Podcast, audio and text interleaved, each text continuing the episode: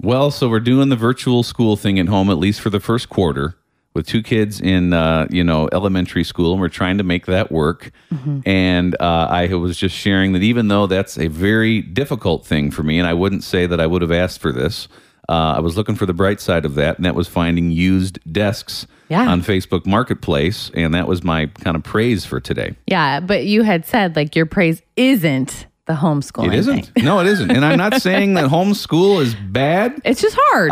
It's not the route we've gone. My wife's a public school teacher, and I'm just saying it's a challenging thing for me for sure. Yeah. So Deb has some encouragement for you. She said, okay, Jonathan, I'm going to be praying for you that by the time this whole thing is over, you will be listing your efforts as a bright side, your homeschooling efforts as a big praise. I love that. She said their family is now second generation homeschooling. She's no longer the prime educator in their family.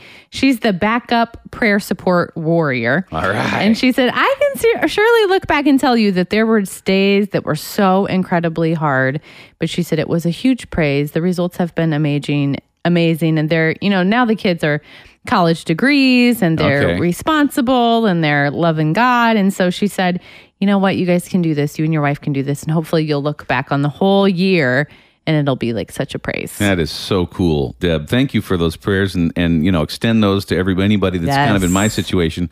So you know what I haven't heard one time throughout this whole thing? What? I haven't heard any homeschool families sort of gloating at the public school families that are like trying to figure this out. Yeah. I haven't heard that once. I know. It's like, so there have been homeschooling families that have been doing this like the whole forever. Time. Yeah. Yeah. And then all of us come in like, oh, now we have to do homeschool. Yeah. And they haven't, they've been so nice and welcoming and inclusive. And so good for them. If I may oblige, I have an email that came from my fourth grader's teacher. Oh, really? Who is kind of struggling to learn the Zoom thing, and they're Zooming class and all that. The teacher's struggling. Yes. Okay. She says, dear families, we're all working hard at learning this distance learning thing. I'm spending many hours teaching myself how to teach and assign work using the computer. Yeah.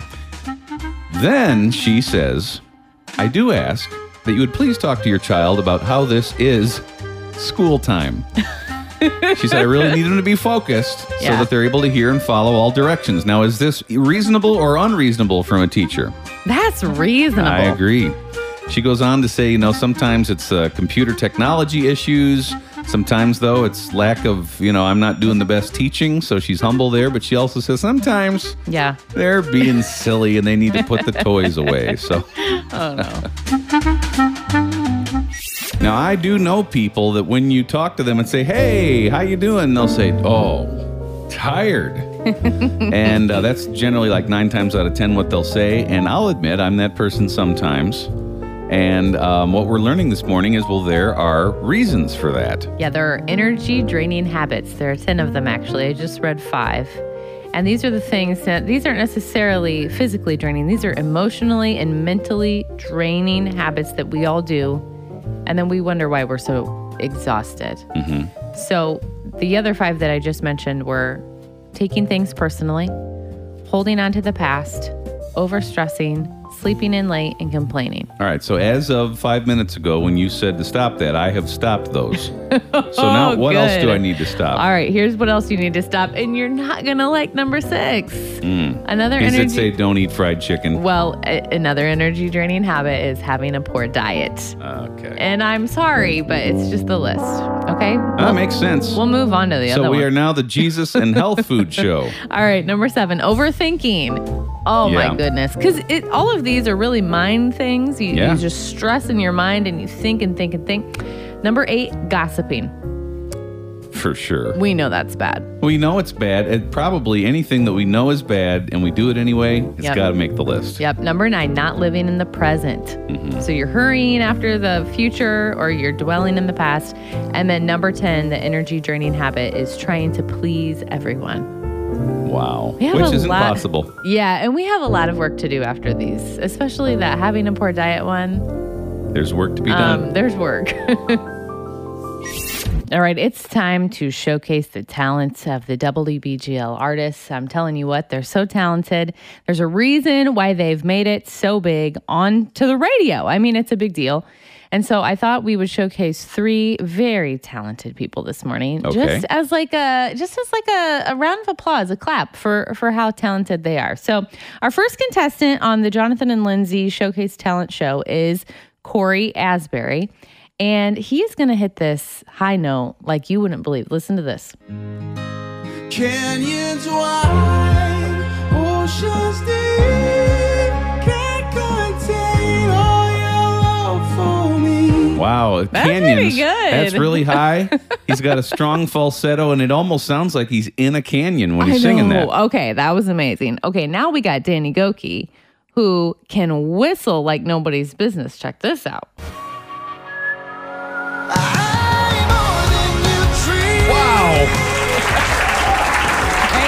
That was good. And let me hear that one more time. Yeah, it goes by short, so quickly. Let's see if we can go back to the Danny Gokey whistling. There it is. Okay. Right in the middle of the song. So good. So good. Just so good. Okay. And then we just have to share Natalie Grant because that voice is just angelic. So here's one more. And check this out. I don't know if this is called a run, I think. This is the Jonathan and Lindsay Showcase of Christian Artists Talent Show this morning.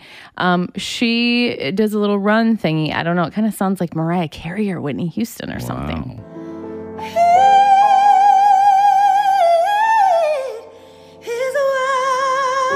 Oh, her arms are up too. Mm-hmm.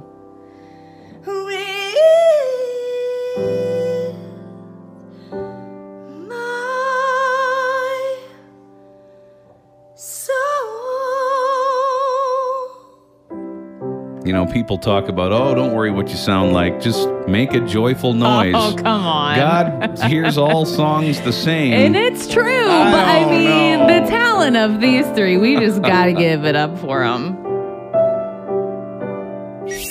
All right, I do this every year. It's just like a service to the people who are listening to this show. I go out and I find all the new pumpkin stuff that's in the stores and being released this year. Let you know about it in case you're like a pumpkin freak. Right, so we've had pumpkin pie for years. That's old news. Pumpkin spice latte for some years. Totally old. Every year there's new pumpkin things.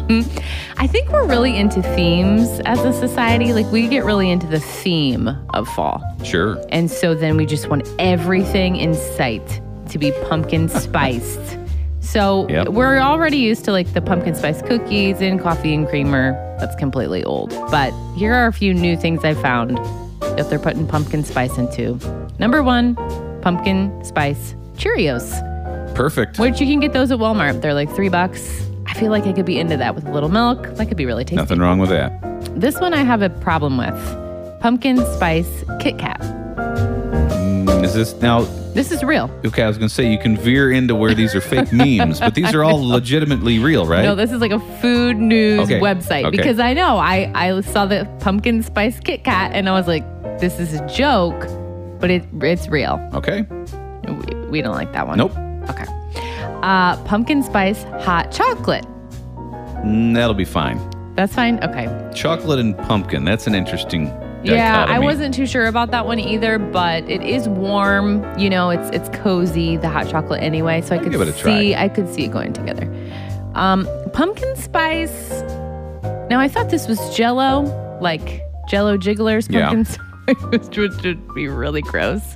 But it's actually pudding. So pumpkin spice pudding. That'd be fine. I can see that. And then the last one I found, new pumpkin spice releases for food news. Pumpkin spice kettle corn.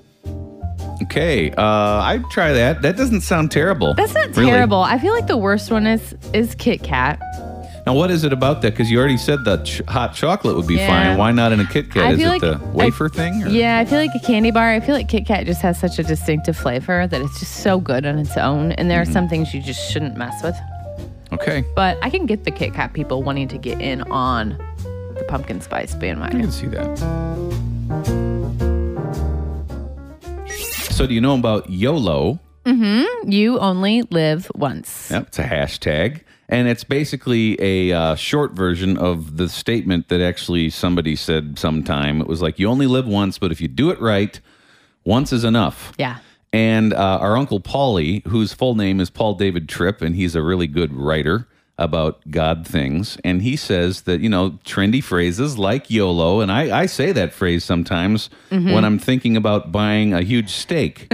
Yes. I'll say, well, YOLO. I'm getting the 22 ouncer. That's right. Because, you know, I'm not going to be able to, you know, do that someday. Yeah. And which is fine. 22 ounce steak is a beautiful thing. But Uncle Paulie says we have to remember that probably the reason that this statement exists in every generation, not just this one, but he even says going back to the 70s and beyond, is that we all suffer from, now brace yourself. Okay. Uncle Paulie says, a guy who knows a lot about Jesus says, we all suffer from eternity amnesia. We don't think about it. We don't even know about it.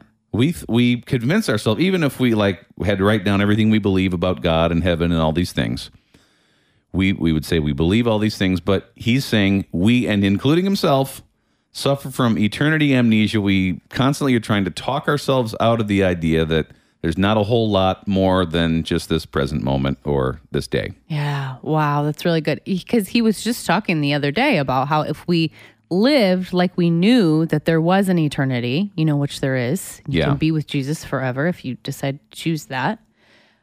He said that we would live our lives so differently. And that is true. There's this Bible verse in 2 Corinthians 5. This is the Message version. It says, the Spirit of God whets our appetite by giving us a taste of what's ahead, meaning eternity in heaven. It says he puts a little of heaven in our hearts so that we'll never settle for less. Yeah, that's so good. And he just reminds us, yes, God is the sturdy hope, whether today is good or bad. Today isn't all we have.